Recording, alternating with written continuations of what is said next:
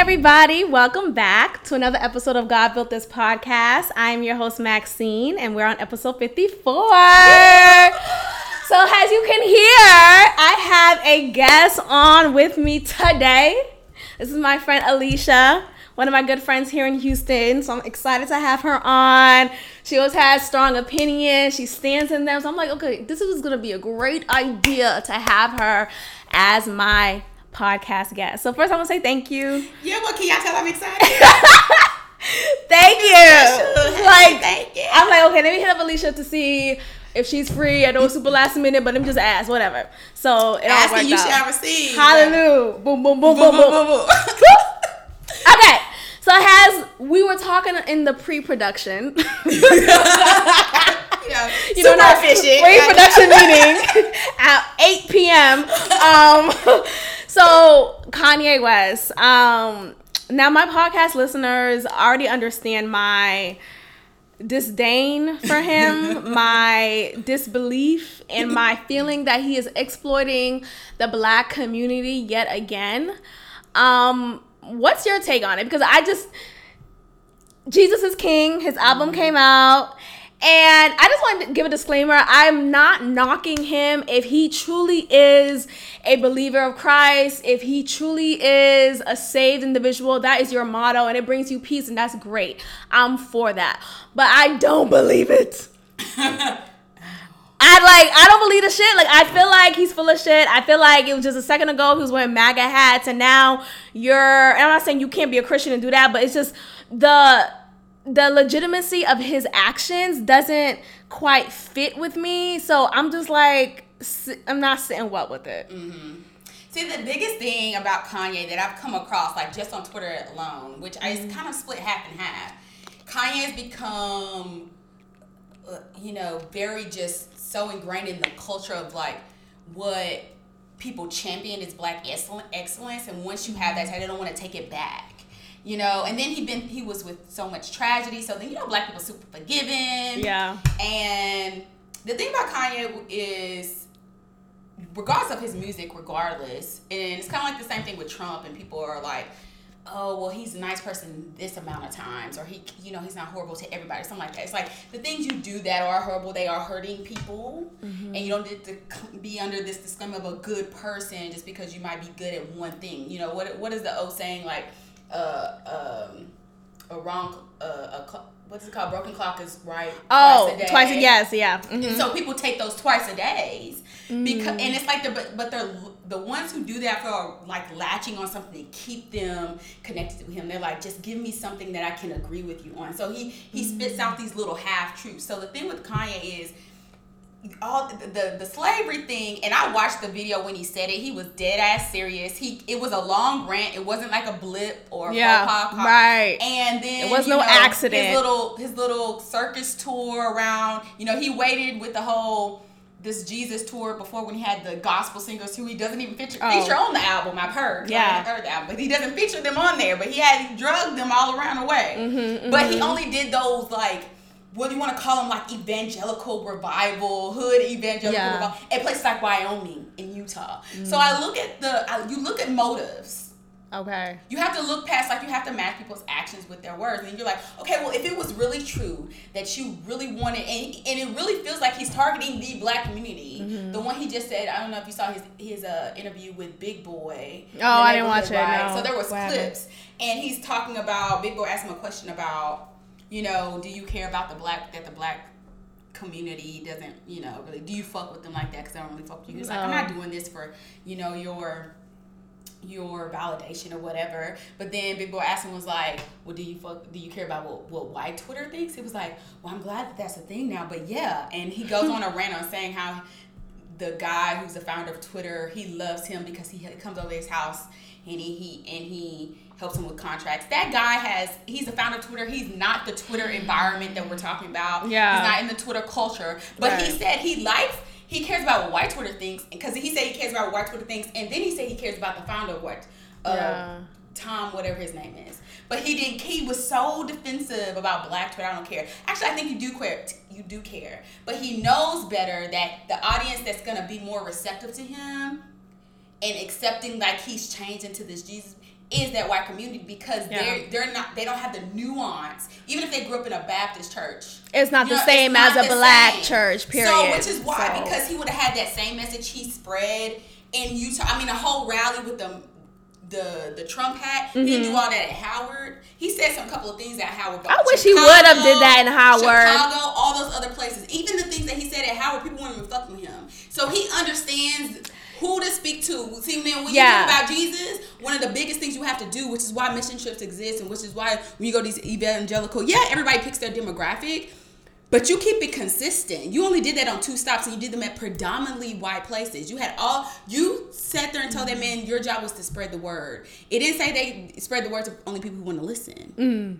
And and that's what you're backing up. That this is why you made the this is why you made the change. You're standing in your truth. Then you would have stood in your truth in Chicago. You would have stood in your truth. Atlanta, Period. You would have stood in your If that's truth. truly your truth. And it wasn't. It so then it That's becomes the you're thing. about pandering. Yes. Yes. You're about pandering, and you are Kanye. You got to think about who he is and why he does things for splash, for controversy, for attention. He's the biz, biggest narcissist.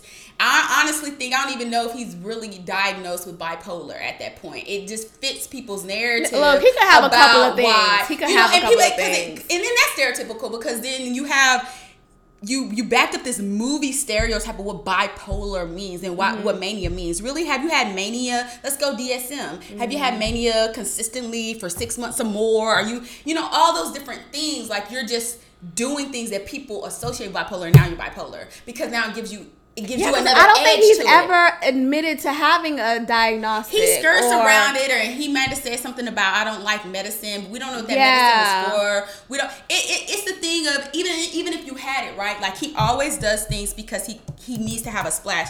Because in his mind, the great the greats, which that what history says is true, based on what we know from what has been written, they were mm-hmm. crazy. They were wildly different mm-hmm. in the time that they were alive. They were not no. They were not light really right like they Okay. weren't they they had a fan base but it wasn't it was always this tension between admiration and what they perceive what we would if we read it now perceive as jealousy because they didn't understand their brilliance and so but he literally he verbalizes it too much he verbalizes Mm. He's like, obsessed with the white culture. He's obsessed He wants with, to with be that. white. Oh well, Steve Jobs and Michael Yeah. D'Angelo and all those things. I was just But like, so he never references a black successful person has a, a role model, model for him. He never like he doesn't revere black community as much as he does the white community. It's like why is that? Where is this disconnection? He was at one point, just like you said, he is known for his controversy.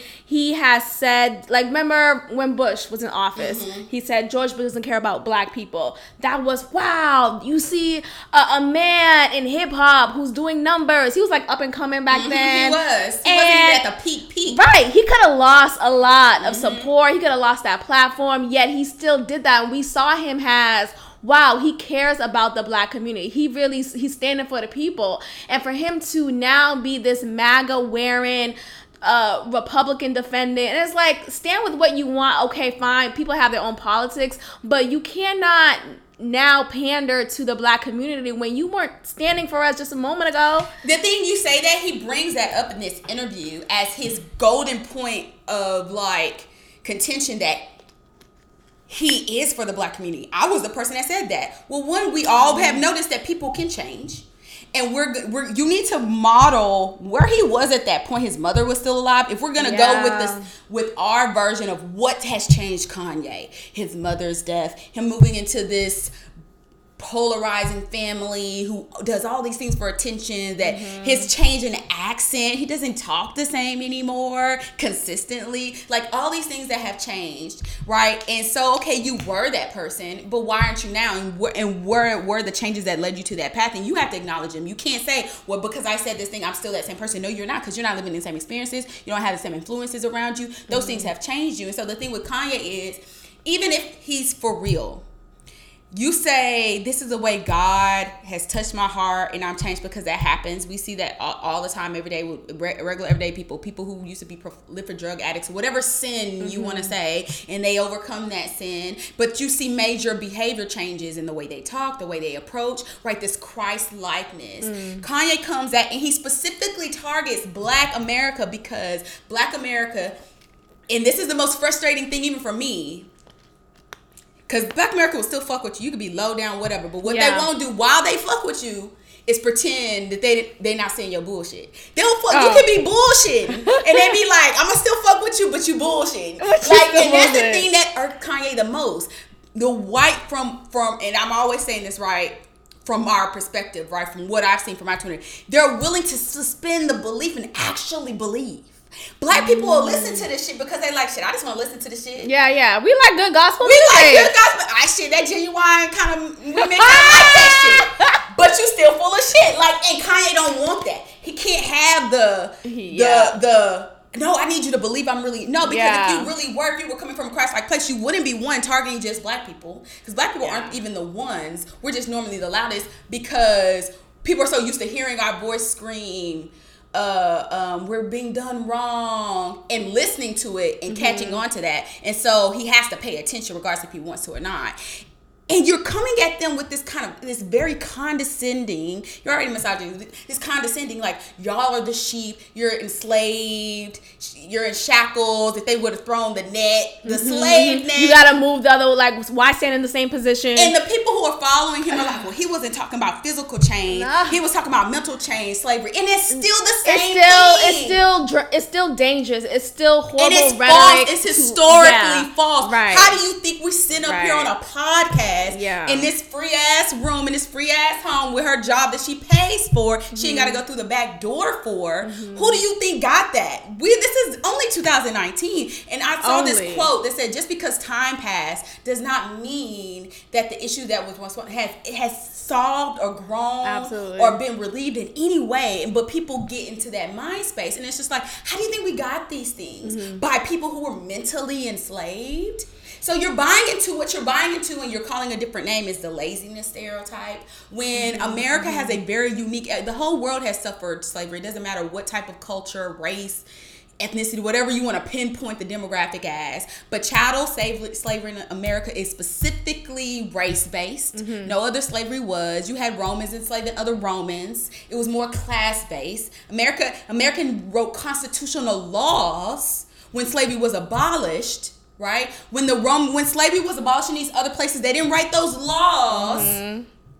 because they look like them. And even when they had Moors and stuff, they did they didn't write the where your race, your your hue of your skin made you illegal, made you inferior. That's why child, and it was the most gruesome right? The most horrific because of the type of grotesque beatings that they did just to get the slave because it wasn't just out of need for motivation to work it was actual cruelty so chattel slavery is so different that to have a people who have overcome that slavery and not be extinct by it and then not only come through that then they went through emancipation. Mm-hmm. Then they went mm-hmm. through all these things. You still have the prison industrial system. It's yep. still going on, right? Jim Crow. Then you go through Jim Crow. Then you go through civil rights. You have mm-hmm. we're we're not talking about just one huge movement of overcoming. I mean, child slave was how many years? It's Hundreds of years. And We're talking about there's again. a movement every generation. every generation. Every generation. And Black Lives Matter is the latest one that we could say. That's the movement, but that's still it's it's it, there's no it's just compounding sense. because there's yeah, no yeah. there's no okay this yeah. movement has stopped. Yeah. It's just diversion. Like oh we got our justice we got our peace. No no no. We're still fighting for it. We're still going through it.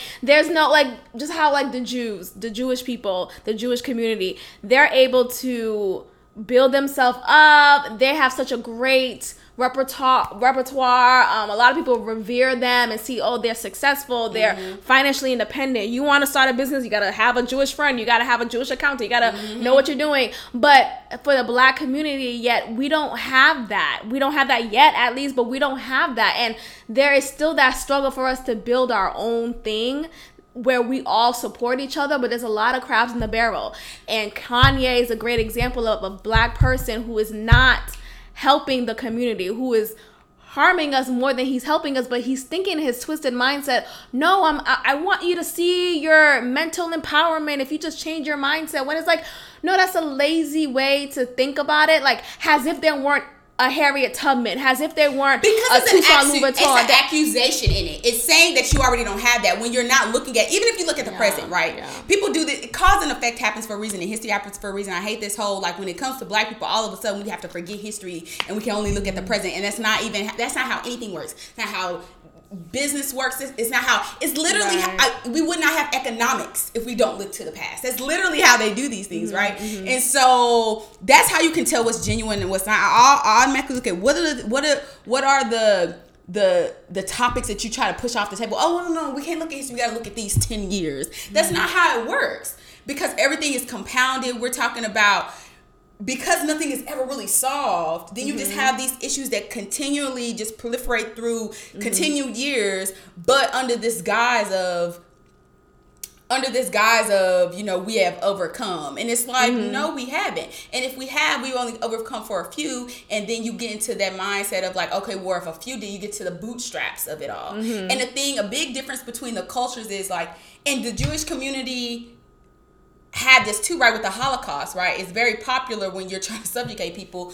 A popular way to do it is to devise them of their communities, devise them of their support. But what happened was when the Holocaust was over, they were allowed to rebuild those communities yeah. safely in mm-hmm. America, right? Black people, we are in America. We were they were never allowed to rebuild them Right. safely. And even when we did Black Wall Street, what happened to They that? They got bombed. Boom. or rioted, threatened. So people Mm-hmm. that kills me. It's like when you say things like that, you haven't read and you haven't you haven't even ventured to to go beyond a soundbite. And if that's what you if that's if that's as most history you want to go to, that's fine. But when you have a status like he does and you're spreading the gospel, right? Basically, Mm-hmm. your opinion on black life, and because you're such a prolific figurehead in black culture, anybody that's not in black culture that can't call BS is going to believe that that's harmful because maybe not to you directly, but for those people who are in the spaces where black, regular black people are, and they're trying to advocate for themselves and they're trying to educate others, and you got these people who aren't in black people that heard your dumbass on a interview, and they're saying, "Well, Kanye didn't. Kanye said that that ain't true. Kanye said that y'all just lazy. Right, Kanye right. said that y'all in the mental chains. When this nigger had the nerve to sit here and talk about Democrats and What he said about the Republicans talking about oh you know, the Republicans they were the first ab- I said, so, so here's the thing. You really have to really be, I don't know, I won't say that. A lot of people don't know sometimes. okay. But I give you less chance to know because you have the access. That who doesn't know that the Democratic and Republican Party were actually switched? Yeah, yeah. You didn't know that? of- yeah.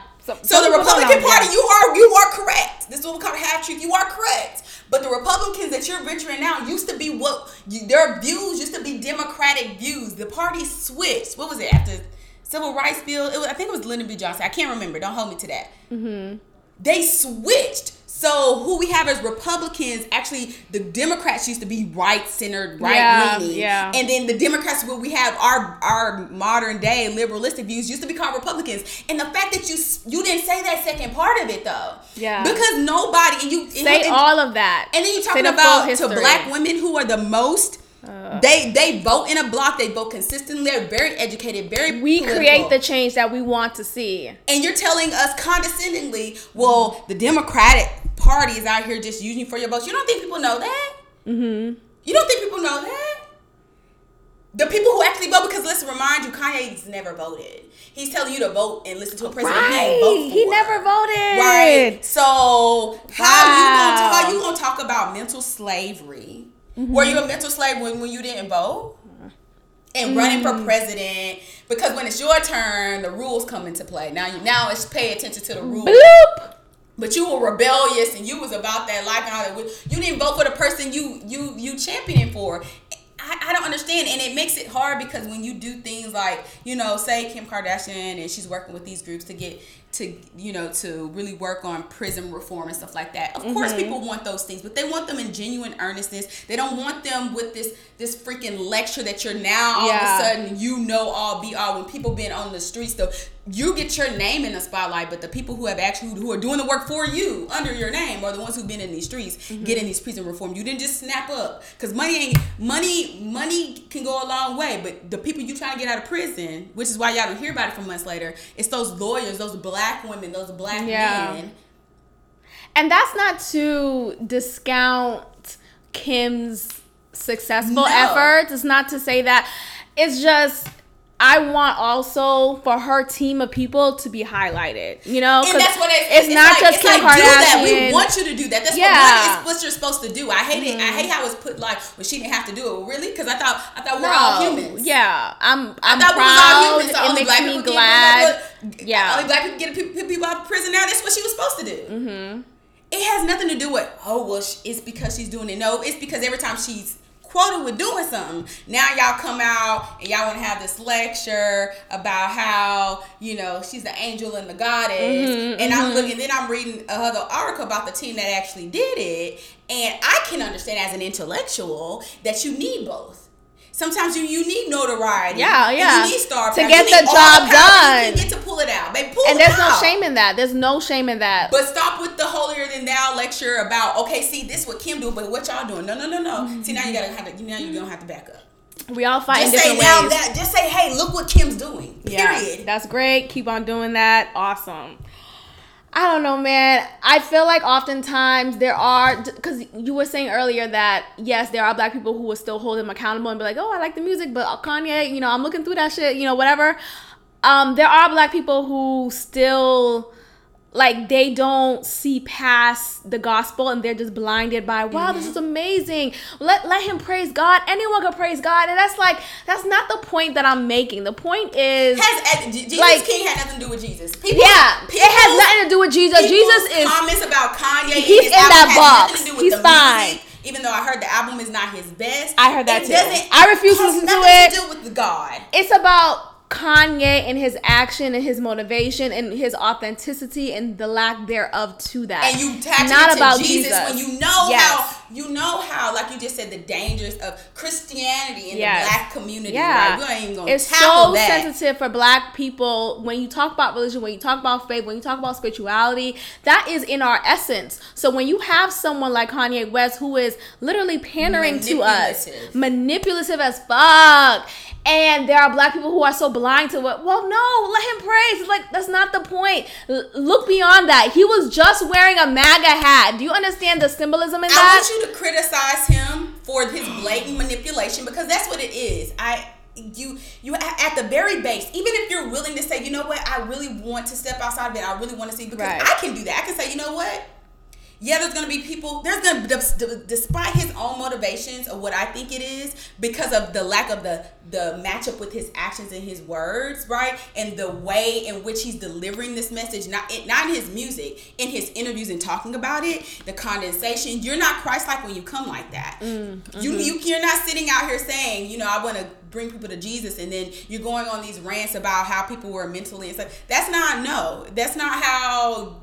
Who would come to Jesus like that? No. Like that's the whole Yeah. point of like just say millennials and this whole that whole debate of millennials against church because of that condensation. Yeah, yeah. And and That's why. so then Absolutely. how y'all gonna back be mad at that in the church and then the person who's actually doing the same thing and then you're saying, well no, he's doing a good thing. You just said it was a bad thing. You don't get to switch up because this person you don't want to dislike this person.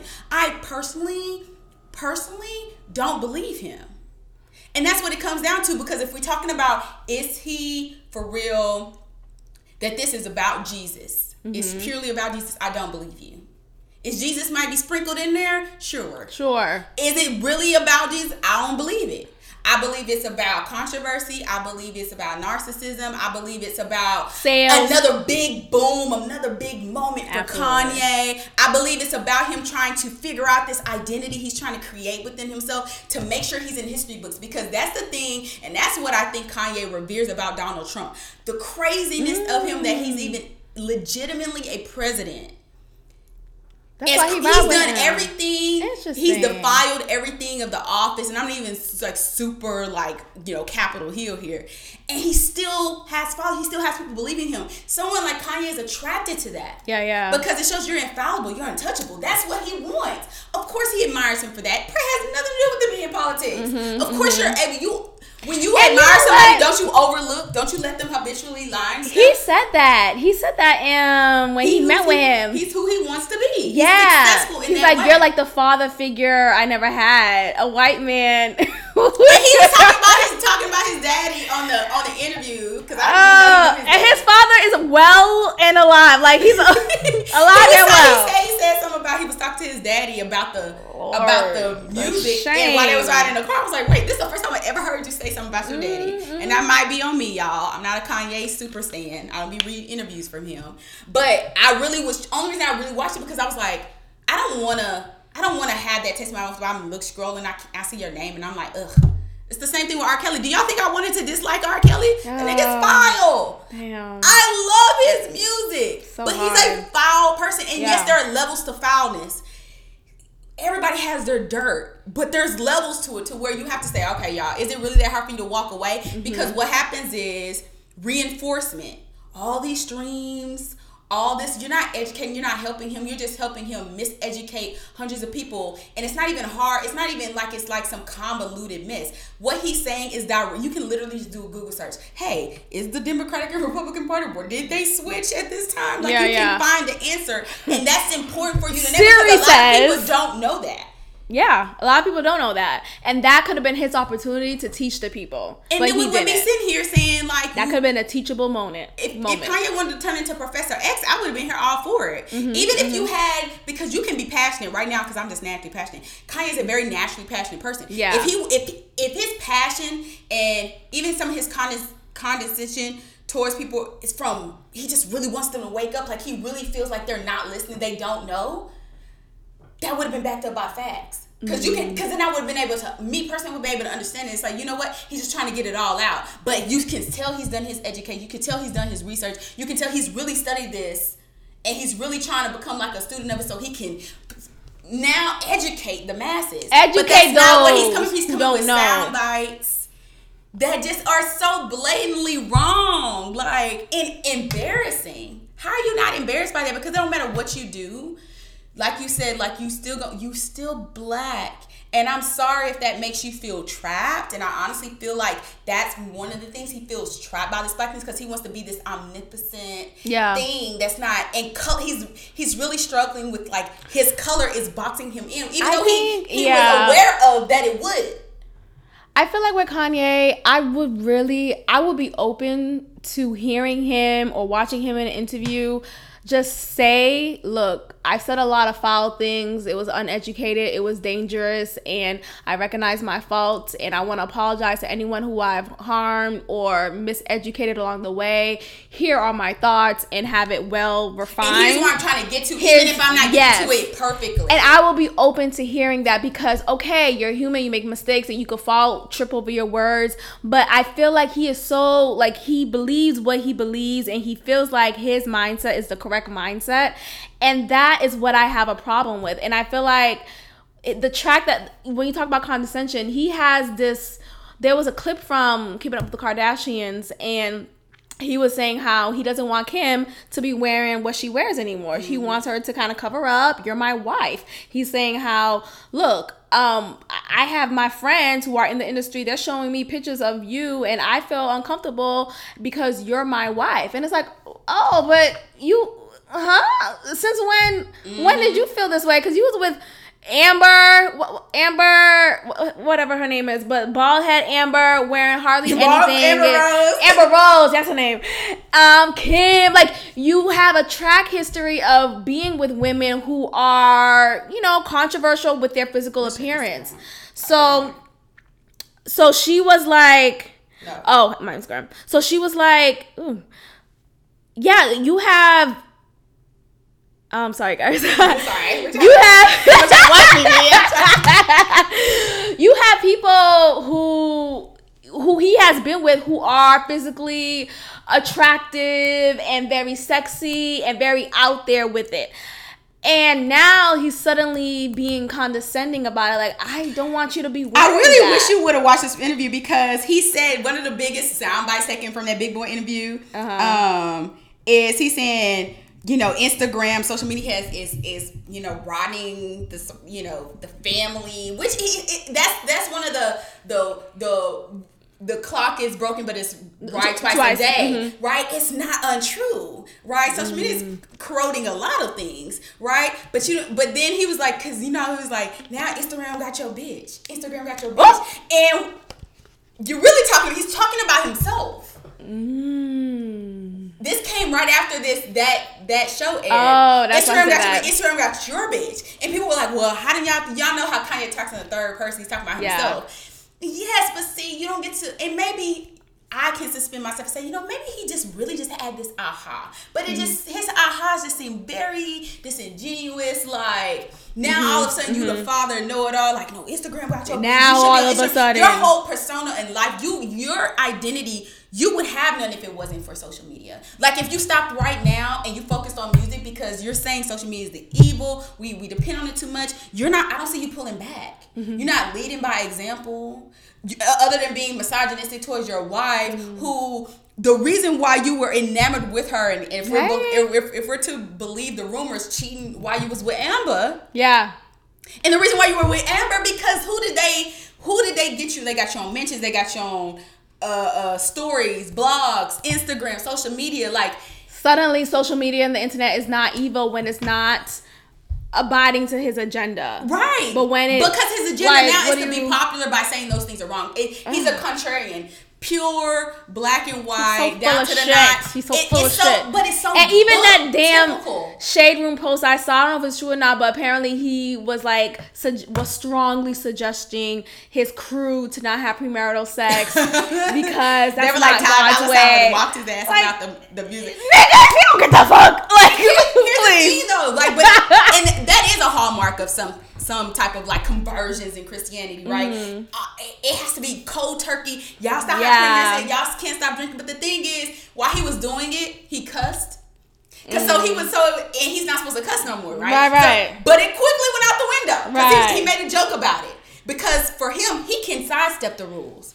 Cause he's he's above it. He's still above it all. He's still not in the middle of it. He's still not held responsible to the same standards you're trying to set because really only reason he's saying it because he wants it to say Kanye said these things. Mm-hmm. Not that they are true, not that they are helpful, not that they are the way that we that will really lead us to freedom.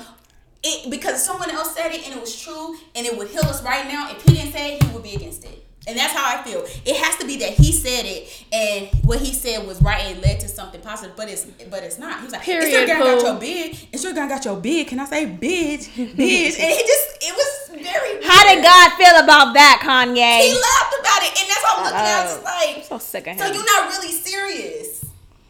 You're not really serious. I'm sick of him. I'm sick of him. I don't believe it. I'm not falling for it. And I can't wait to see his next act. What is his next move? What is this next tour, thing that he's going to do to continue to pander to us? And I'm just trying to see so I could be ahead of it and like act against it right now. But I just I, I don't just, know. I just care for me has been like to just skip over because I found that mostly guys and it's a few women in there, mostly guys and I mostly follow black men, so maybe. And there was a couple of. It's always all the white men that I saw agreed, and they're like, "Oh my God, it's the greatest guy." Girl, they start comparing him to Kirk Franklin, so that was a big thing on Twitter. Oh. They start comparing okay, Jesus but, King to anything Kirk Franklin 2019. We're not even talking about primo Kirk Franklin. No. And so black Twitter has Kirk like, Franklin. You got, you got, you got you, yeah, you gotta be fucked. You got me fucked up Kirk because first of all, right, right, right. He, he one of cornerstones.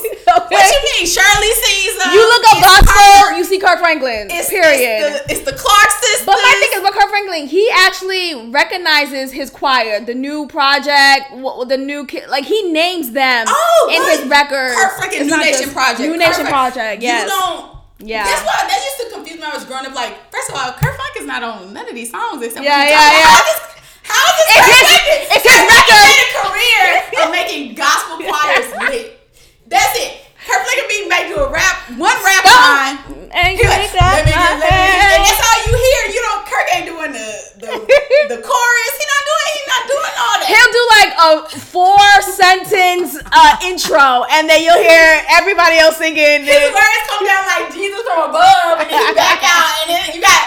But Kirk Franklin's gospel though. because because you want to talk about genius, right? You want, and that's why they're comparing, right? Because we're talking about not just the dis, the final product. We're talking about the production of it, the genius of how to deliver, how to do, how to deliver something unique in this space. Because gospel, I mean, to be able to really do something in gospel like that, um, with all the way gospel changed and how millennials took to it. Gospel means so much to people. Like Yeah. literally, just like most music does. Kirk Franklin cornered that market into to even suggest like I honestly don't think Kanye is much as a genius that everybody want him to be. I think mm-hmm. he's very good, but as far as like Warhol level, like no, genius, I don't. and he wants so. to get And there so bad.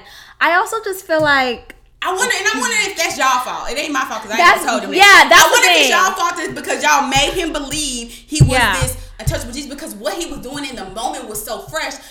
And it was consistent to a point, but then now it's just like I feel like he just went off the rails. Like he has to be this. He has to. He has to be in that history book. Has to be. You already in history book.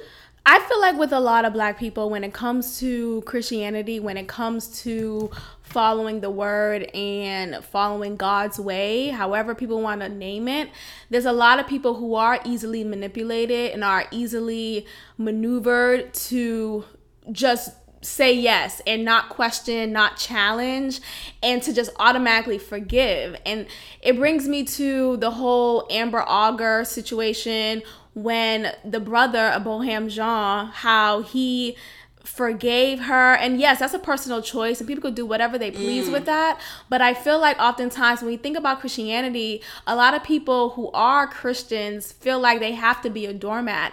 It feels like they have to just not say an opposite opinion and because of that you have oppressors you have white oppressors whomever it is they are just continuing to oppress us because we're not challenging them we're not staying in our no anger negative reinforcement, There's and that's no- and that's why that. there was such a it's concerted just I forgive you. I love you. If Botham Jean would have wanted you to just accept Jesus Christ as your Lord and say, like, actually, he would have wanted to He be alive. justice because Jesus loved. Jesus was. Do y'all not know the Old Testament Jesus? And Girl. God? Y'all ain't know Jesus was flipping over tables. Thank you. People over are acting Lord. like He Jesus wiped never out the mad. world, girl. What you feel so mean? bad. he wiped out the world. Eve done cursed us all because she ain't listen. And y'all don't think Jesus was for justice? Jesus said, "This is what I said. I said what I said. You're gonna do what I said, and you got to go." Period. And this is what happens if you don't do what I say. You were supposed to forgive that man at your house. You weren't supposed to forgive, and it only matters because of the whole um, parade of them trying to get attention on that case, Mm-hmm. right? Because everybody should you, you when it's your personal family, you have a right to grieve how you want to grieve because whatever's going to get you to that next. That. Yeah, that next moment to live choice. again Totally and to be able to deal with that grief, you have absolutely right. I don't care if you you kiss that man's feet.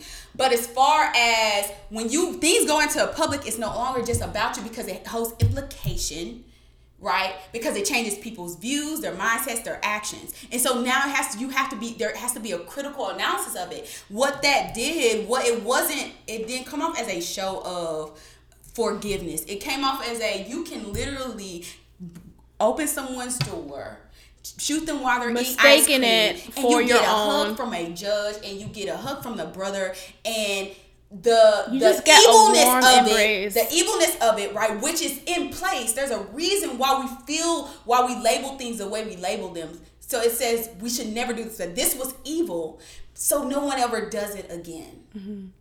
But when you trample on that and now you've recategorized it into this fake faux hall forgiveness, which I don't even think they were doing. They were just grieving the best way they knew how. They I don't think they were thinking about the perception and the impact that it would have on how people behind them that people that were murdered for less or for more would be handled in the justice system would be impacted by. I don't think they were thinking about it, which nobody can fault them. But that's what what this what it comes down to. Now this horrible thing that was truly evil and truly inconceivable becomes like a uh.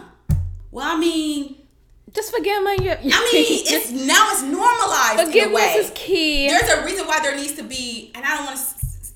I'm not trying to say people need to sit and hate, right? No, but there's just- a reason why there's negative emotions attached to certain certain situations because they keep people from repeating certain Yeah. atrocious acts. Like slavery, you know, like there's a reason why people lose their jobs for saying the word nigga. Like, is that really the word saying something? If a person Yeah. says nigga to me right now, am I really about to crumble and die? It is not the word, it is the implication of their actions that can Mm-hmm. Be followed by the word from historical reference. And I've said this before. because we are not too far removed. it's about holding people accountable. You did something wrong. You did an injustice. I'm bringing justice to that by holding you accountable rather than just immediately going to this forgiveness mode. And I think, of course, it's a personal choice. You got to do whatever works for your healing. But because this was such a sensationalized case, mm-hmm. there it, it was just so dangerous for this to be publicized and for white people to see yet again another okay, let me give you a hug for that little murder you did. You didn't mean it. It was an accident. Yeah, you okay, you was on the phone, you was distracted, and yeah, you had little racist type of tweets or text messages to your man. And yeah, you was only worried about your job after you realized he was dying. But look, people make mistakes. Like, forget the evidence. It's and that's the thing that backs it up too. Think of these ridiculous things that you have to you have to tell a story around a story around a story to make it okay, Ugh, right? to Like make it we're talking okay. about we're talking about this wasn't some obscure case where Right. Mm-hmm. no one can really see the motive. Right? We had text messages, Yeah. we had we had witnesses. Okay, witnesses. specific We have a neighbor that suddenly got killed.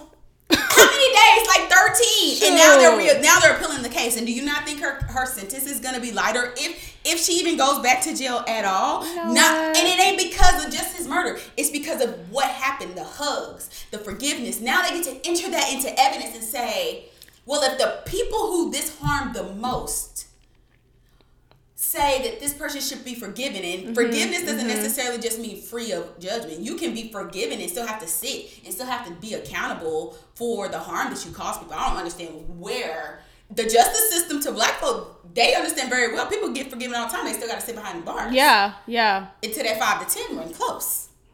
So even if that was the way y'all wanted to play it, it's not consistent. And that's how you know it's a lie. That's how logic, that's why the logic don't match up. Because if it was that way, if it was a hey, we forgive you, if we we understand now in hindsight, this a reasonable person could say that okay, you know, this is a weird situation we never came across before. But you know what, now we're really going through it. Society decides, hey, okay, we're gonna forgive you.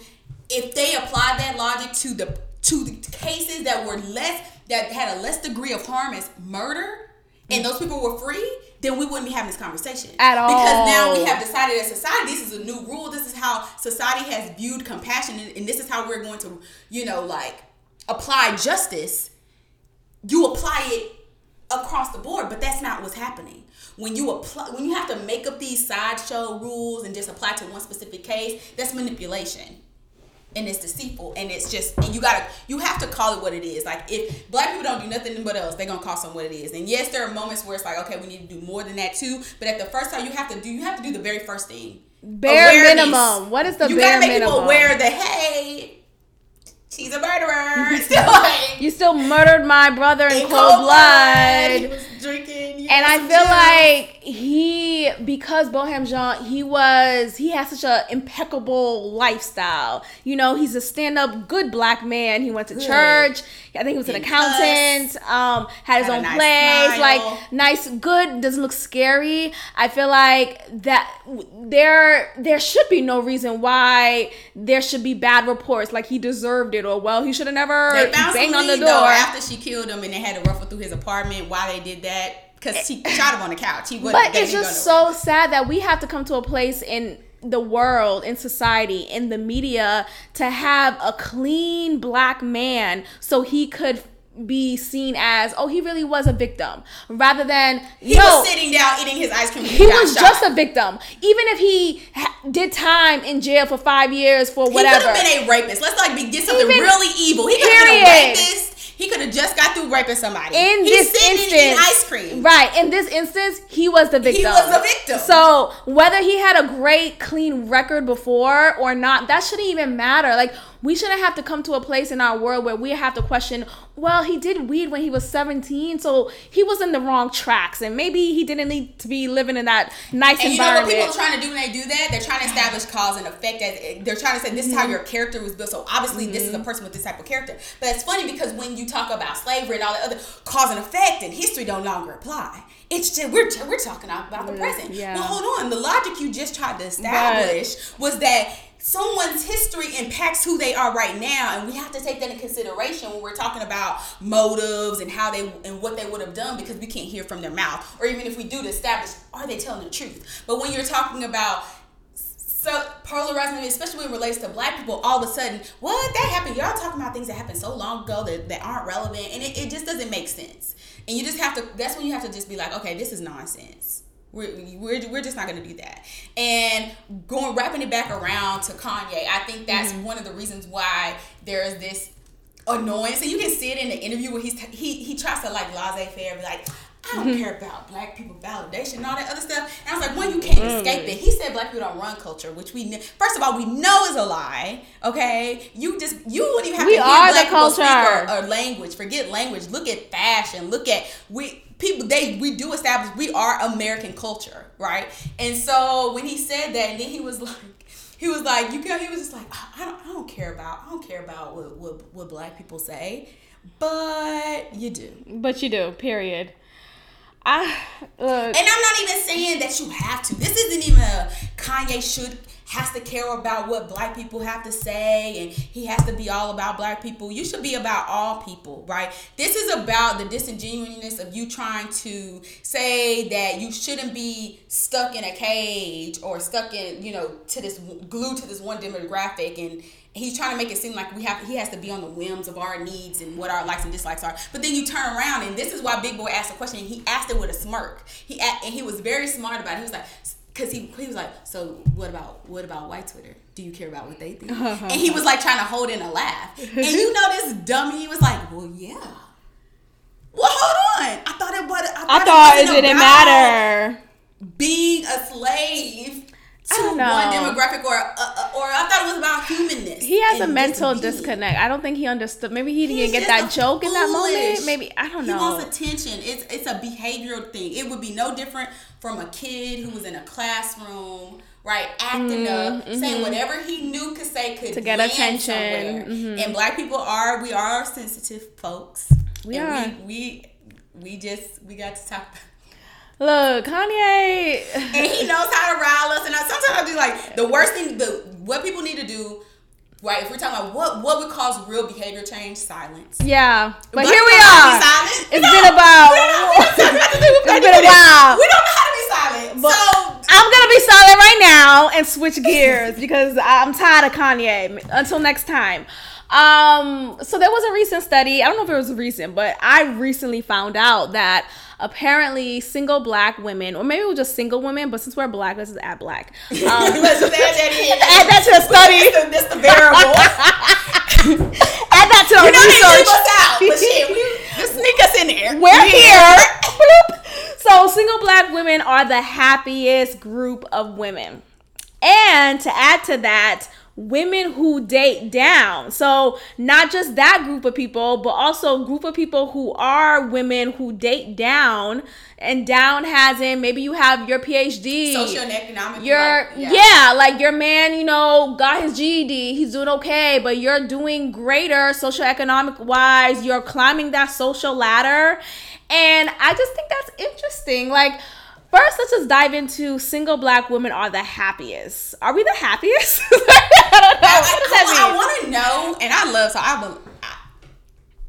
So I'm a. Uh, my background is research. I'm like a. I I live for some academic peer review journals. Okay. Okay, that's cute. So um, just because it's, it's really how I like learned how to like really read in college. Everything had to be academic peer review. So I just developed like you know fondness for them because I was able to learn how to read them. And so mm-hmm. like when you and you and they're interesting because you got to catch how science ingrains these biases in these studies and statistics, right? And so when I'm like, oh, I want to see what type of what type of variables they had in that study. Like, what age range were these black women that are single? Are we talking about Oh. older women? Are we talking about, about 18 to 25? Because in other stories, maybe, and I'm pretty sure they're probably related because researchers, even if they don't, they're not using and ingraining other research in their research. The fact that they even did this research means they they're familiar with the other research in the in the in the same topic range. Mm-hmm. That for all women, right? If they're in the more millennial age band, that's true. And that has to do with the more autonomy women are having, the the actual exercising of the women's rights that we, women have had for a while now, but really being able to stand in that and be like, you know what, I might be single for a while.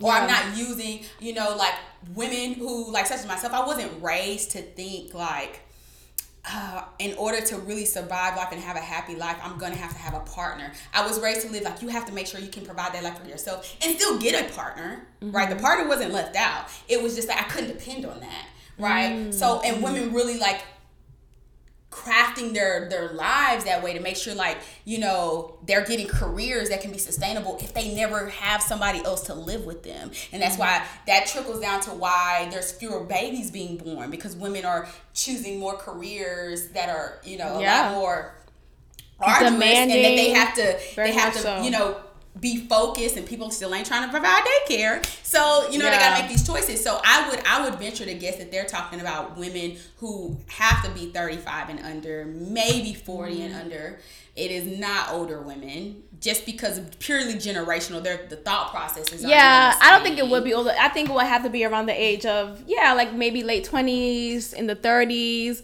I also feel like there is now an agency over our body. Um, we are more in control of our body. We are more in control of our sexuality. We are more in control in the of open in the open too. There is no shame in us being. Period. And in the past, it used to be very shameful to have more than one partner. Never mind partners. It was used to be very shameful, and there used to be this just this dehumanizing of women to uh, black women in particular to be sexual, to be open, and to be a casual dater one time, or maybe to not be interested in a serious relationship right now or whatever the case is. And now i feel like there is more of that confidence for black women to just be. And uh, if if being right now is to be single and live your full life go out on dates with Yeah. different men so you choose go out on trips and not have to be going with a person in particular you go on solo trips i feel like now there's buy a house buy, Buy your yourself. I- house. most of my female friends who have houses they don't have husbands they don't have husbands You're not waiting to. We're not You're not waiting waiting to reach those milestones. And here's Yeah. the funny thing. One of my in my master's degree is this white lady. She was one. She was my main professor, and she's the one that really got me heavy into. That. I was doing my thesis. She was actually my thesis advisor, and she just asked me randomly one day. She was like, "I'm doing this research on women and social dynamic assignments, and she was looking at older women." And she noticed a trend where black women, who are the most educated group of people, period. Yeah. Right? Regardless of now that on the side of that, a lot of them go into fields that aren't necessarily the most compensating, right? But mm-hmm. they, they're still the most educated. And she was finding how as they're getting older in their 60s, they're so engulfed in poverty. And she wasn't understanding why. Mm. Because academic success is supposed to be linked, and it is linked still heavily, but not as now we're seeing like it's not as intricated and you get a degree, you're gonna be uber successful, but it's still very heavily the correlation is still very heavily linked. You have you get an upper education degree and you're supposed to be not homeless. Period. Mm-hmm. And I didn't even even have to answer. I was just like, oh, just looking at my own life, I was just like, well, because black women usually bear the brunt of caretaking for all these other family members. So you think about, say, just a regular, let's say a man, even a black man, we'll take a white man since they're, you know, we use them for everything. Mm-hmm. And they did a degree, they only have to worry about building and lifting themselves up and then once they get a family their immediate small family. Black women especially black women especially the oldest of the black women have to take care of we're not even talking about just their husbands right? Because mm-hmm. that ties into like black women marrying down. We're talking about their moms and their families, Mm-hmm. Yep. first generations. Yeah. they're having to carry all these people on them. So that money that they're getting, Send money back is, home. is, is not right. And if they're first generation and their and their families are in another country, Yeah. and that money is getting spread so thin, they're not being able to build wealth. They're not even being Yeah. able to really chase their dreams. because we never had the opportunity to have generational wealth. Yeah. So it is easier for a white person to build and care about themselves and to do so without any guilt because there's not there's no family member really needing them to support support me. Yeah, hey, I, gotta, I gotta take care of all these people. What you mean? Yeah. Like they were counting on me, and now I got this sixty-five thousand, seventy thousand dollar job. That if you if you you y'all got jobs on here, okay, Mm-hmm. and y'all know how those taxes work, and you're taking it out, and uh, they're the most educated, so uh, they probably have the most student loan debt. So because Mm-hmm. They didn't come that. from wealth, right? So you're not you're thinking about all these things that are like hindering them, and she but she just she couldn't understand. She couldn't understand. She was like, well, how are they still poor? This literally just I don't understand. I was just like, well, you're not. bitch. She, genuinely, she genuinely was confused. We're talking about a seasoned researcher. We're talking about she got grants for. the Let me show you my account. I can't just ask Because daddy. her mind, for- she might take care of her older, her mom or her dad when she gets older. But you talking about siblings, able-bodied. Yeah. You talking about and your mama, your, your one parent, okay. Mm-hmm. That's if they sick. Like, you know, that's when they're used to like it, it coming in and them having to like share resources. But by that time you hear if it's more of like if it's like a, a white couple, they move their parents in their house and you know they've already Mm-hmm. established those goals. So it still might not be even the same type of hardship. Like she might not even have had the money because she's out here bailing somebody out or helping somebody do something and, and reach their dreams to be able to get the house yet or to get to get those goals that we say you know, like our standard of like wealth building, be getting a house, getting equity, getting, you know, like paying off debt. Like she, she doesn't have the opportunity to do that. So the segue into women who date down being happy. I feel like I understand it if the man is still doing everything that they're that women are looking for. I won't say they're supposed to, right? The traditional, because as, as most as we talk about women living their truth and provide a lot of women still we are still very kind of like gender oriented as far as like who's supposed to do who. Yeah, Right. yeah. Yes, we are. Like Yeah. as much as we can, we're more flexible and like, all right, well, if you're not doing that, then all right, All right. Alright. I guess it's on me. but but provide safety, emotional safety, physical safety. So okay, oh boy got a GED, but if he coming in with a good there's still trade jobs that make a lot of money. Yeah, People yeah. who pick up trash, 55, 60K, like those I things feel like- together, can you can 60 and 60, you have it's 120,000. You can have a low middle class life with that if you don't have a whole bunch of other debt crowding you down. And then because we gotta look at what are really the barriers to the happiness. Right? It's usually I financial. your man he has to be at least if you're gonna date down i think it's important for the man to be comfortable in who he is to be confident who he is and to know okay yeah my my woman she is making x amount and i'm making x amount and that's the difference there but i hold it down in the house my my our kids respect me um respect her too you know i take care i provide her See, I don't even with understand security why women having that much money would actually would deride all those things, right? Like erode those things. Like me making one hundred twenty thousand and you making seventy thousand. How does that automatically in their minds though? It because for automatically so correlates to lack long of respect. yeah when you think the about bills history paid. Women paid the bills in the house. But when you think about history, it's been for so long the men making that large amount and the women feeling, oh, because he's making that large amount, I'm I am protected. Now when the woman is making that large amount, the man sometimes will feel like, well, what is my role? I can't really. This is really the money that you're bringing in. What money am I bringing in? You may be bringing in money, of course, but it's not as much. So now they feel like now their identity is a little scarred. Who am I? What, what's my place here? What can I do? Do I just give you the dick and leave, or what is it? You know. So the lack of happiness actually has nothing to do with the money at all. The lack of happiness has to do with your attachment to how money, you know, and, and people, everybody is uh, identity is affected by their financial status. Absolutely. It's not just men at all, Absolutely. right? But but you when you're aware of that and then you start to act in a way that becomes a self fulfilling prophecy. Like how are you as a man acting because your wife, right? We're talking about shared money anyway, right? Like your wife is making more money and are you now acting in a way that's causing unhappiness in the relationship? Mm. Are you being harsher to try to establish a more dominant effect because what? Instead of coming to you for the lunch money, little Jimbo came to to your mama first, little Dante. Who is He Jimbo? 'cause here's the thing, here's the thing I found though. Women and studies show this. Women are the financial caretakers. But when we're talking about actually Yeah. paying the bills, Oh. knowing how much things cost, your grocery Right. shopping, anything Spreading financial, it out They're the ones who take care of it anyway. It doesn't matter where the money. Yeah, your money Right. came from your paycheck. They got your bank account information. That's how they know what's in there because Mm-hmm. they pay it. So Lil Dante was coming to her anyway.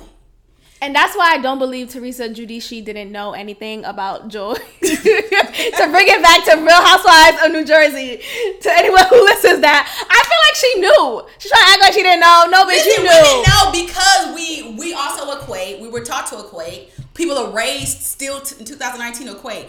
Financial security means happiness. Yeah. A man's financial security means happiness. Even if, oh, you know, and I think that's part of the reason too. Like, do men really care that much about what a woman does for a job like women do?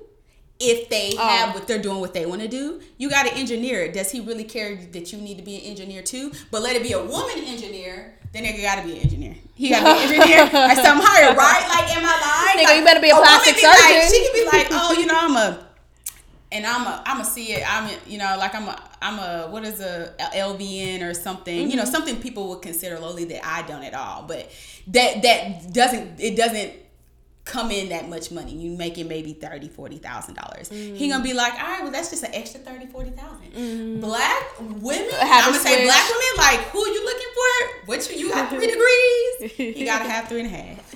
He gotta have three. I'm an engineer. He I, he has to be. Sir, are you going back I'm to school? mechanical. Are you going back school to get your other Now, degree? I don't necessarily believe that because I've watched people and I know people who are in relationships with all those bells and whistles and they be on my line. Really? Unhappy. And here's the thing. But because why, really though? does at the because at the end of the day, when all that nobody really cares about that out Mm. except the outside. But when you with your partner, it's just you. That's real. That's real. That's just you.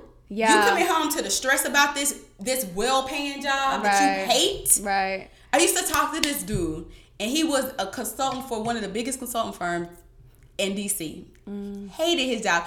He was trying to escape to become like a motivational speaker or something. Not, and I'm not saying that it- as a slight. I'm just saying Yeah. as far as like looking at the pay, like he had a guaranteed Very well stable position. on the press. He, people loved him at work. Wow. He hated it. He hated it. So you're coming, and that's what we would talk about all the time, right? Like I used to be like, And so there's that stress coming home that you now have to deal with as the Right. woman.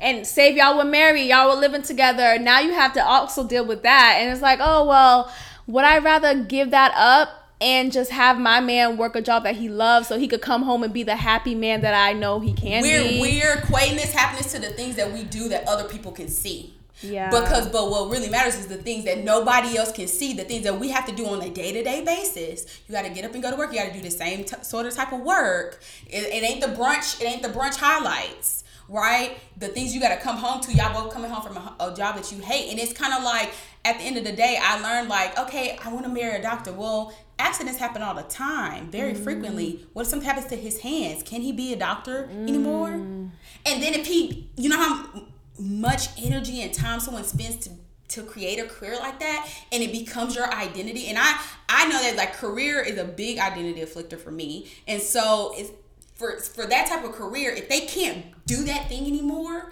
how they change as a person mm-hmm. and how that can affect and so it's like okay yeah it matter it matters to me that we both can provide for each other. Because to me when you're in a relationship things become intertwined. It don't matter who bank account it comes out. It, it, it, it this is me. It, really doesn't, doesn't. matter. It doesn't. If I take five dollars from my savings account and I got five dollars from my, it's still five dollars. It's still about both my five dollars. Like yeah. we play this mental game of like, oh, I'm gonna put this amount here. I'm put this amount Right. here. It's now separate. I got I got two thousand dollars in savings, but I got three thousand dollars in debt. Do you really have it though? You Yeah. know, like if you were doing, you know what I'm saying. Mm-hmm. So it becomes like this mental jenga, and it's just like that's not where their professions are not where the happiness is. But if someone were to ask us, if someone on the outside wants to say like, oh, what does he do or what do you do? Mm-hmm, That's when it becomes important because now it feels like it's a status. and you want it to look good. You want to impress your parents. Maybe they're the ones who you need that validation from. Oh yeah, dad, mom, he has his masters, he has his business, he has this and that. It's like, well, but are you happy? Is he happy? Can I just want us to get to a place in society where we don't have to like adhere to the bells and whistles. We don't have to Nah, it's not even to like. It's just it's just really It's sad though. But like it's gonna be like freaking Hunger Games, right? when they dressed all up because I'm sick of it. Like I, I would love to do. I would love that we. I would love that we all could like work our passion and get well paid for it, I don't, and not society, slave our, our into it. consumerist society is not built like that. I It's just want balance. I want more It's balance. And system. I want more people to have more. And I say more people. I, mean, I include myself, right? Like when you really step back and think about even the small amounts of happiness, like the minutes to minutes, the day by day, like. It, not everybody can do what they love, but can you not do something that you hate? You know, like can we can we like start there? Like But what if what you hate is bringing you the income to have that And lifestyle? What do people do? They offset it. Okay, So- this this income is bringing me money. I hate this job. Income because it's relieving some other type of stress. People people don't just stay in misery if they're not getting something for it. You have people. We'll take a case and say because logic is logic. A drug addict. And this is how people. This is how we classify, right? It's my former psychotherapist coming in. It's how we classify, right? Impairment. Does someone really have a problem? And it comes mm-hmm. down to the impairment. And there's certain spheres we concentrate on. We concentrate your work sphere, your social life, your family, and just your and your health. And there's levels of impairment to where you are literally impairing. You're purposefully, you know that this is happening. You're impairing yourself. You know, lost your job, you lost your wife, you lost, but you still still in the do crack. You, you went to jail five times. What? So what is the crack doing for you that you can't stop? Because all these things, all this misery that you've accumulated to get this one thing that's harming you, you have to look at what it's what it's helping. it's escape. It's escapism. That's how you say. It. Yeah, escapism. And that's where true recovery comes from when they can identify, Yeah. okay, this is what the crack is doing. This is the bomb that is is put on. This is the this is the rooted issue. And once they figure that out, then that's how people can turn the corner and then get their life back on track. So most of the things when people say they they hate something, they're still doing it, is because it's, it's solving an issue internally, externally. That even though they there's all this misery over here, this is something that they care about. And that money hitting like nothing else is like nothing else is working. And that's generally and that's the that logic can be applied to any type of money sex it really doesn't matter. I don't know what those women i want to say that those women who are happier with with men who aren't making the most money they probably they're not focused on money because together the money that they're both getting is enough to provide for their needs yeah. like their family's being taken care of And here's the thing, money. A lot of people say, And "Well, money, money doesn't mean happiness. Money doesn't equal happiness," and that's not necessarily true. I mean, I think it's half and half. Like, money could sure help to bring that happiness in. You know, like when I don't have to stress about how am I gonna pay this or how am I gonna pay that? How am I gonna stretch this one hundred fifty dollars for the next so next two weeks until I get paid again to have like all of these things that people, legitimate people who do have these degrees, who do have um, all of the status, there's still poverty that we're still trying to break out the cycle from. So when we go back to um, your white professor who was kind of just lost about well, how can how are there still people who are so successful you know these black women who are so successful and yet they're in poverty? It's just it's the system. It's the system. You can have all these great uh, degrees. You can have these prestigious jobs, but you don't come from a generational wealth. You don't come from a, a, a family that you could just like, oh, dad, I'm running short. Could you just loan me this, or could you just give me this, or whatever it is? You have to kind of figure it out. And while you're figuring it out, the you're, you're pinching pennies. You're pinching the pennies. people don't take and money does help. Issues like especially mm-hmm. when talking about generation generational. We're talking about okay, you're poor and if you're poor, you're probably unhealthy.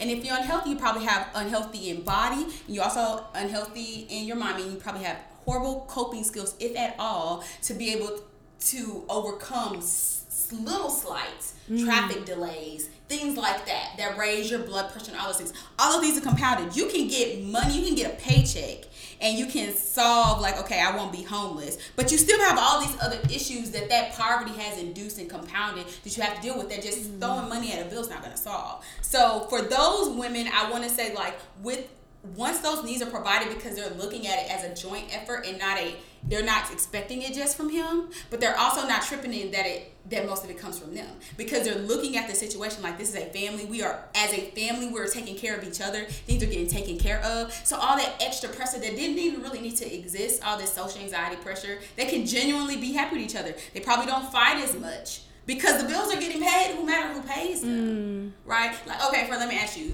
do you feel like you and your husband need to have a separate joint account. No. A lot of people would say that they have to have a separate joint account. Separate? Like there has to be so they have a they have a joint account, but then they have to have separate accounts. Oh, uh no, I feel like look, if we in this thing, our money, our income kind of goes in this joint bulk account that has our names on it. I don't want to think of, about marriage where you have your own account and the other person have their own account. And there are some people in my life who are older and would say, well, you know, for like, you know, for your safety, you privacy. don't know yeah, privacy, yeah, yeah. you don't know what could happen in the future. Have a little something in the bank just in case. And it's like, I I get that fear, but I also I do wanna like I do want to marry for love. I do want to trust and feel like okay, my husband is my yes people could change over time. You never know what could happen. But going into it i want that joint togetherness that real unity. I feel like having it and i agree with you i feel like having it is needed to keep your foot on each other's neck to be like mm. because there's no escape plan. And if oh, you messing up you're gonna both drown and it keeps you on your toes to be like me, my biggest thing is like with a person I'm looking for is I need somebody that's not running away. Like we both in this. I can't Absolutely. tell you what's gonna happen. I can't tell you how we're gonna change. I know we're gonna change. All these like little like you know like part of life. You get older. You your fortune cookie mindset evolve. I just know that I'm the type of person when I'm in it with you, I'm fighting with you. It's just like with family. Yeah. It's just like you can't run away from it, and you have to figure out a way to get through it. So having escape plans is smart. Now, if we were in a different culture and different time, if I'm in Syria or even in America in in harsh conditions where that type of subjugation is readily happening to me, then yes. Because marriage yeah. in itself wasn't probably about love. It was about property, Survival. About property exchange, yeah. right? And and you probably didn't want to be married in the first place. So yeah, that's gonna be part of your mm-hmm. your your mindset. But I'm not in that situation, so I don't feel like I need to consider those things. Right now, if we talk about second marriage, then hell yeah, because I done been through, I done, I done right. But this my first marriage. Nigga, here's this prenup. Sign it. So I mean, I, I mean, I just feel like you set you you're setting intentions and it's not to be naive about something because if I feel like I'm about to marry this person and I can't be at at the at least at the beginning. I'm not saying you in the marriage and stuff is like you don't got bamboozled. I'm talking about that big at the beginning, but you still have a choice to say yes or walk away, and you you unsure. Bloop. You should just not be marrying that person you shouldn't be well let me just put some to the side just in case because i'm i'm only 95% about him. No that's where you messed up right there. Like you should have just yeah. been together. I'm not even i'm not even saying you leave the person. I'm just saying you shouldn't have got married because if you need to have escape funds mo i can see if you wanted it for like a privacy thing because everything doesn't have to be together. But finances are just so I don't think those things can be private. And if they are private, then it turns into something that's ugly. Then it's like, oh, you kept this away from for- me. Mhm. You have this dark secret. Yeah, it's It can't be never messy. be private for a good reason. Like, oh, I'm just saving for Right. life insurance. I'm saving this the money that's going into our life insurance. But like, nah, oh, nah. how come I don't see it either? Nah, he going on trips. He buying stuff that you're not supposed to know, and that's a problem, right? Because if you're mismanaging your funds for the fam, you know, like, cause if you want, if you, if you're my husband and you want a big screen TV, and I can disagree with you all day, but you really want that big screen TV, then buy it with your chest. Don't sneak out. Yeah, yeah, don't sneak and, out. and get it. Well, I have my own savings account. What you mean, our savings Oh, account? so you have your own. My name don't even got to be on it, boo. My name just got to be on a marriage certificate when I slide into the bank. yeah, I'm his wife. Slide it over. Y'all need, I need all the statements because he like, Ma'am, your name is not on the account. it don't matter. I'm his wife. Ma'am, I don't see. the certificate. I'm his wife. It always wife. supersedes all of these other signatures that you shouldn't have got. I was at work. My bad. We get, we get around to it. But you know what I'm saying? Let's say like that's the type of communication that you. That's what marriage to me. And this is someone who's never been married, right? But then we all come into with our mm-hmm. perspectives mm-hmm. and what I've seen and heard and listened to other relationship people talking about what they should have done, what they would have wish they would have done. It's just like do it with your chest. You still gonna do it. You want to do it. If I'm gonna disagree with you, I'm gonna disagree with you about that TV, whether you got it from the account that I saw or not. I see the TV. It came from somewhere. So, So you went to Best Buy this morning? Oh, okay. the same thing if I wanted some shoes and he said I've been having too much because it's always a deeper root issue. It's about being able to say, first of all, why am I against the TV in the first place, right? Is it because I really don't care that he has a TV or is it because we were probably trying to save for something and mm-hmm. that TV was an unnecessary expense to, considering the depreciation on TVs, that's not a thing, right? and you know, bought this 60,000, this 75 inch TV. But babe, it looks good. when we had a 55 inch, but we just said we needed to save for something. It always goes to that. It has nothing to do with the TV or you want a TV. Mm-hmm. It has that there was a goal that we couldn't agree on, but that was important, or you probably did agree on verbally, but your actions not backing it up. Same Your as if it was me. it. If I if we said we needed to save more for our 401ks, and I'm out here buying shoes, and you know I like expensive taste, and it's 150 here, 200 here, then I'm going against the goal that we have for for our um for our um our family and so Our family, that's yeah. our family I do want to talk about for our final topic, Summer Walker and her. I'm gonna go to my page now. Um, so she apparently has social anxiety, and this is something that she has been struggle not struggling with, but like she has experienced this like throughout her life. And it's just so interesting because she is a performer. She is a, a well-known singer now. Well, not well, but you know, well enough amongst the black community where it's strange. How are you able to have this record deal? How are you able to have this hit single and then be afraid to go on stage? What? What is social anxiety? And there's a lot of talk about the legitimacy of anxiety, the legitimacy of being like people don't recognize that I'm, I'm not big on saying disorder, but it is something that you have to actively tell yourself, okay, things will be all right. Because anxiety is real, especially social anxiety. So I just think it's interesting how how is she able to kind of find balance, or is she finding balance by being a performer and yet struggling to converse?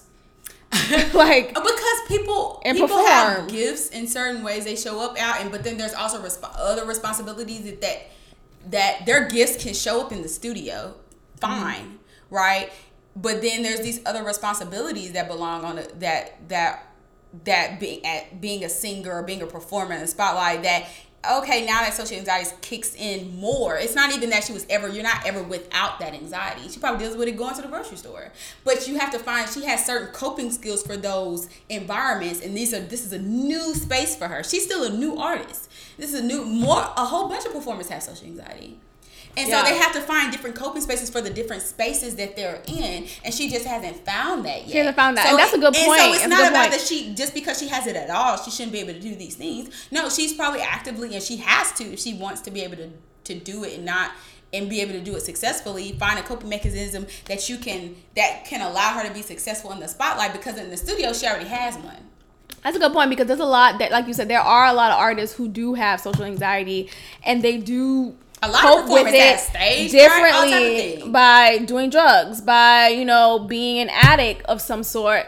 And I'm great. I I don't know. Maybe she doesn't have that disease. Maybe she doesn't have that addiction yet. I hope she doesn't, of course. But that could explain why she is so vocal about saying that and you could see it clearly in her interviews because she's not this extrovert and this That her her loud. singing conveys. yeah This very fun, bubbly. it's totally girl. different so i just think it's po- i don't know i think it's interesting because oftentimes a lot of people like to say oh in order to be successful you have to be this extrovert. You have to be this super outgoing super charismatic person. It's like well no you could still have a successful life whatever success means to you mm-hmm. and be who you are. And whether who you are is naturally extroverted cool. But if it's not then i don't want to down the introverts out there because i could be introverted sometimes and then i wonder well man can i not achieve that level of success whatever that means to me if I'm not more outgoing, if I don't go out to every party, if I don't talk to 10 people a day at the party that I go to, this function that I go to. And it's like, no, we have to stop kind of thinking success looks one way. You mm-hmm. like That's and I think that's what people are.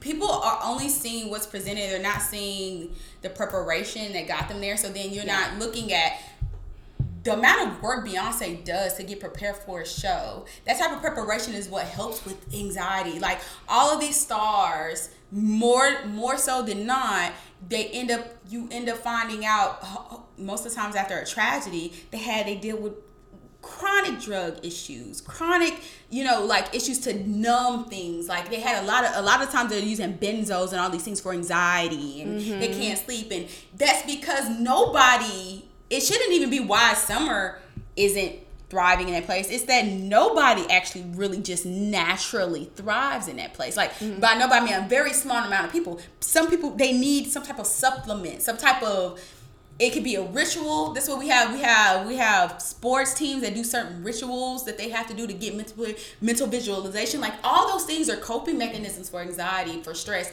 for for being able to perform at a rate that most people don't perform on anyway. Which is why we covet celebrity so much because they're doing Yeah. these things and they're being out there. it's so wild to us. And oh you're like, gosh. how could you deal with it? Well, they're they're dealing with it in a way that you can't see, but they are. Summer, Yeah. the, the difference is like you're saying, Summer is boldly putting out there, and part of her anxiety is that she she's just being transparent. She didn't feel like she needed to like lie about it.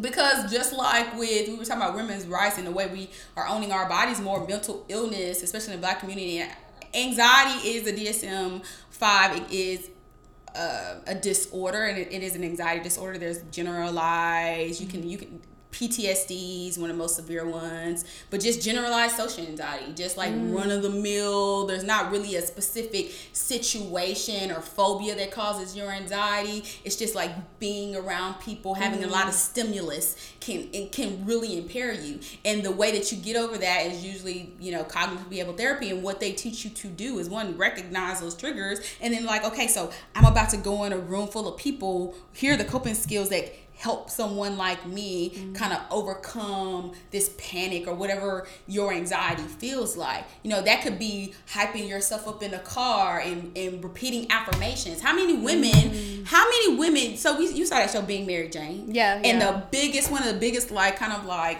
oh things yeah. black women come from that they're like posting these affirmation Yeah. post-it notes right that is a form that's a coping mechanism she has an anxiety right That's the, so her, the whole show is about social anxiety Did Her she social- name that? I forget. Did she actually say I have anxiety? Because she does no, do those no, things. but those are things. This is just Wow. my knowledge of of Of- of coping. 'cause that's you know, your field, skills, yeah. Right. The, those know are all that. those things. That's all it is. She has social anxiety with She her does. job. Yes. The whole panda suit, black metaphor we put on this suit. Can you be? That's a form of that's a form of anxiety Mm-hmm, because you can't just naturally perform in your authentic self. Yeah. You have to create a ma- a literal Yeah. mask. This and double it's so prolific in our our culture that we laugh about it. Yeah. You don't even have to say a word. You post a meme that it's the meme of I, I think it's the Family Guy, and he's coming out of a, a dog suit or something like that, and it's a mm-hmm. guy, and they use it as, as a joke between black people, like you know me when I clock out at five o'clock. or some shit like that.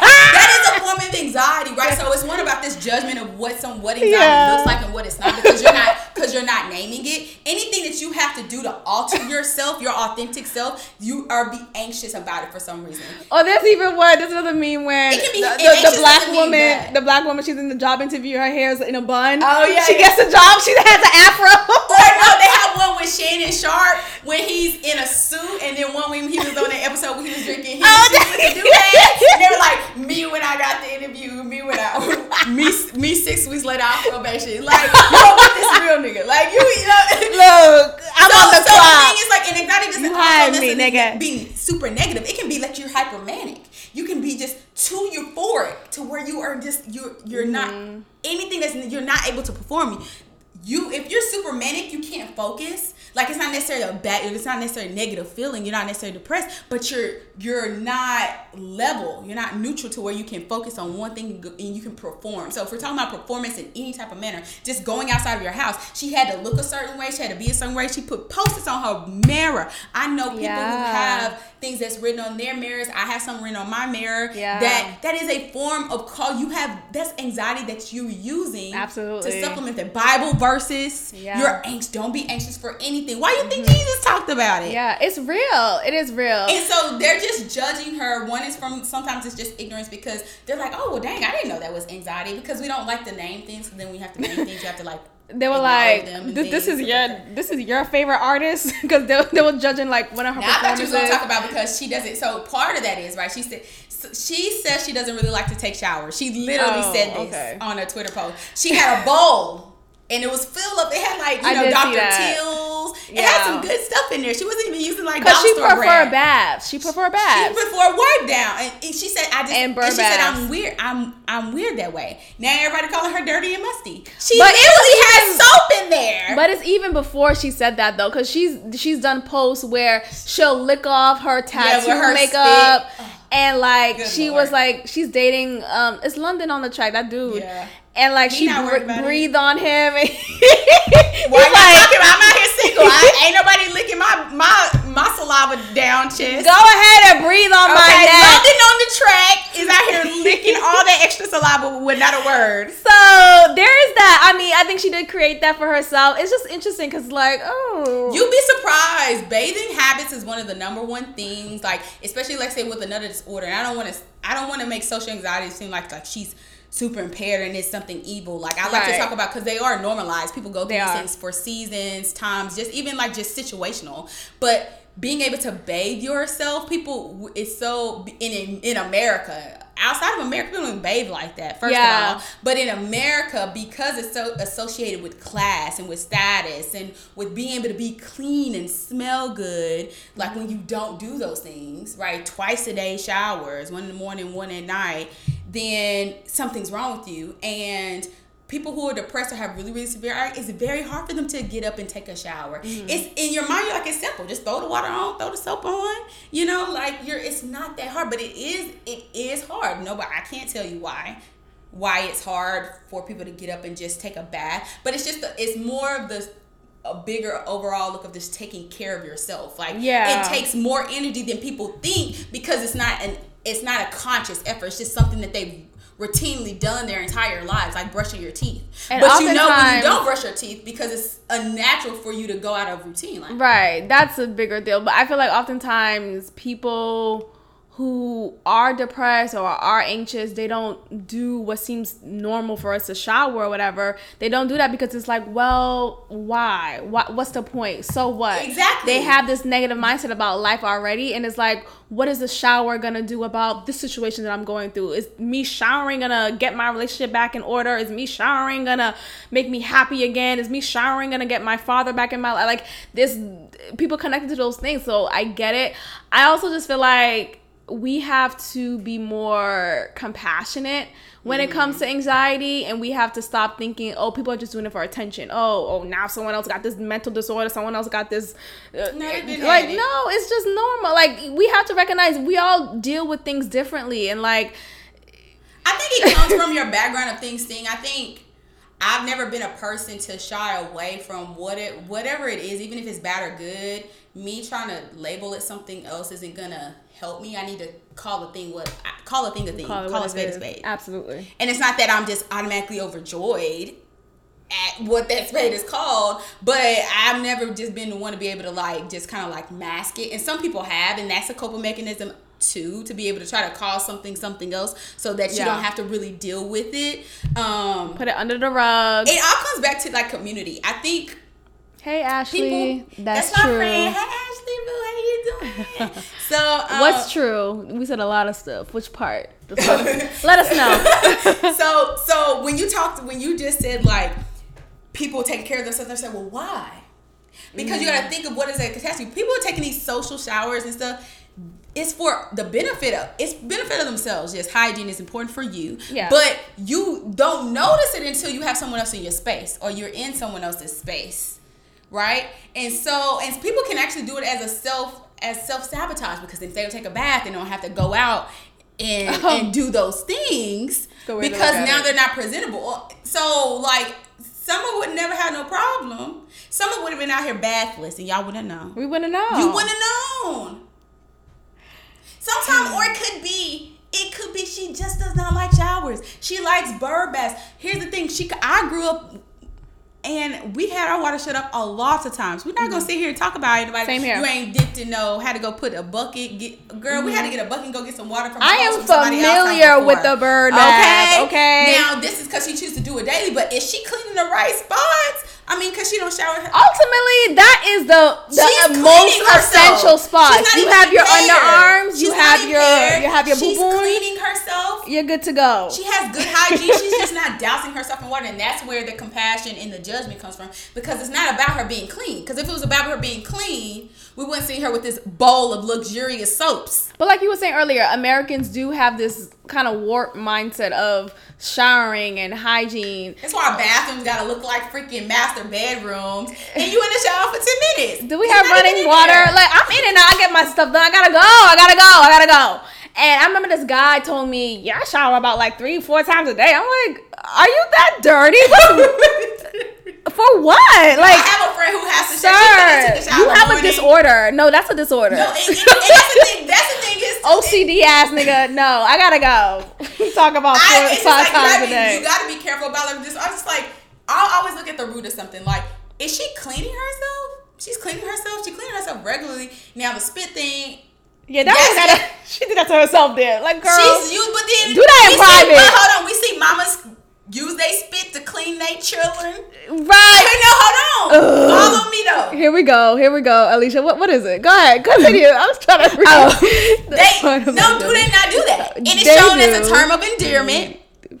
Yeah, but when they're babies, But not no, a grown no, ass no. woman. But here we're talking about we're talking we're not talking about who's doing it. We're talking about does the function of saliva clean? you gotta break it it's down. wet. It's wet. Of course, you gotta it- clean. well, Just a function of. dirt? Does it remove But it?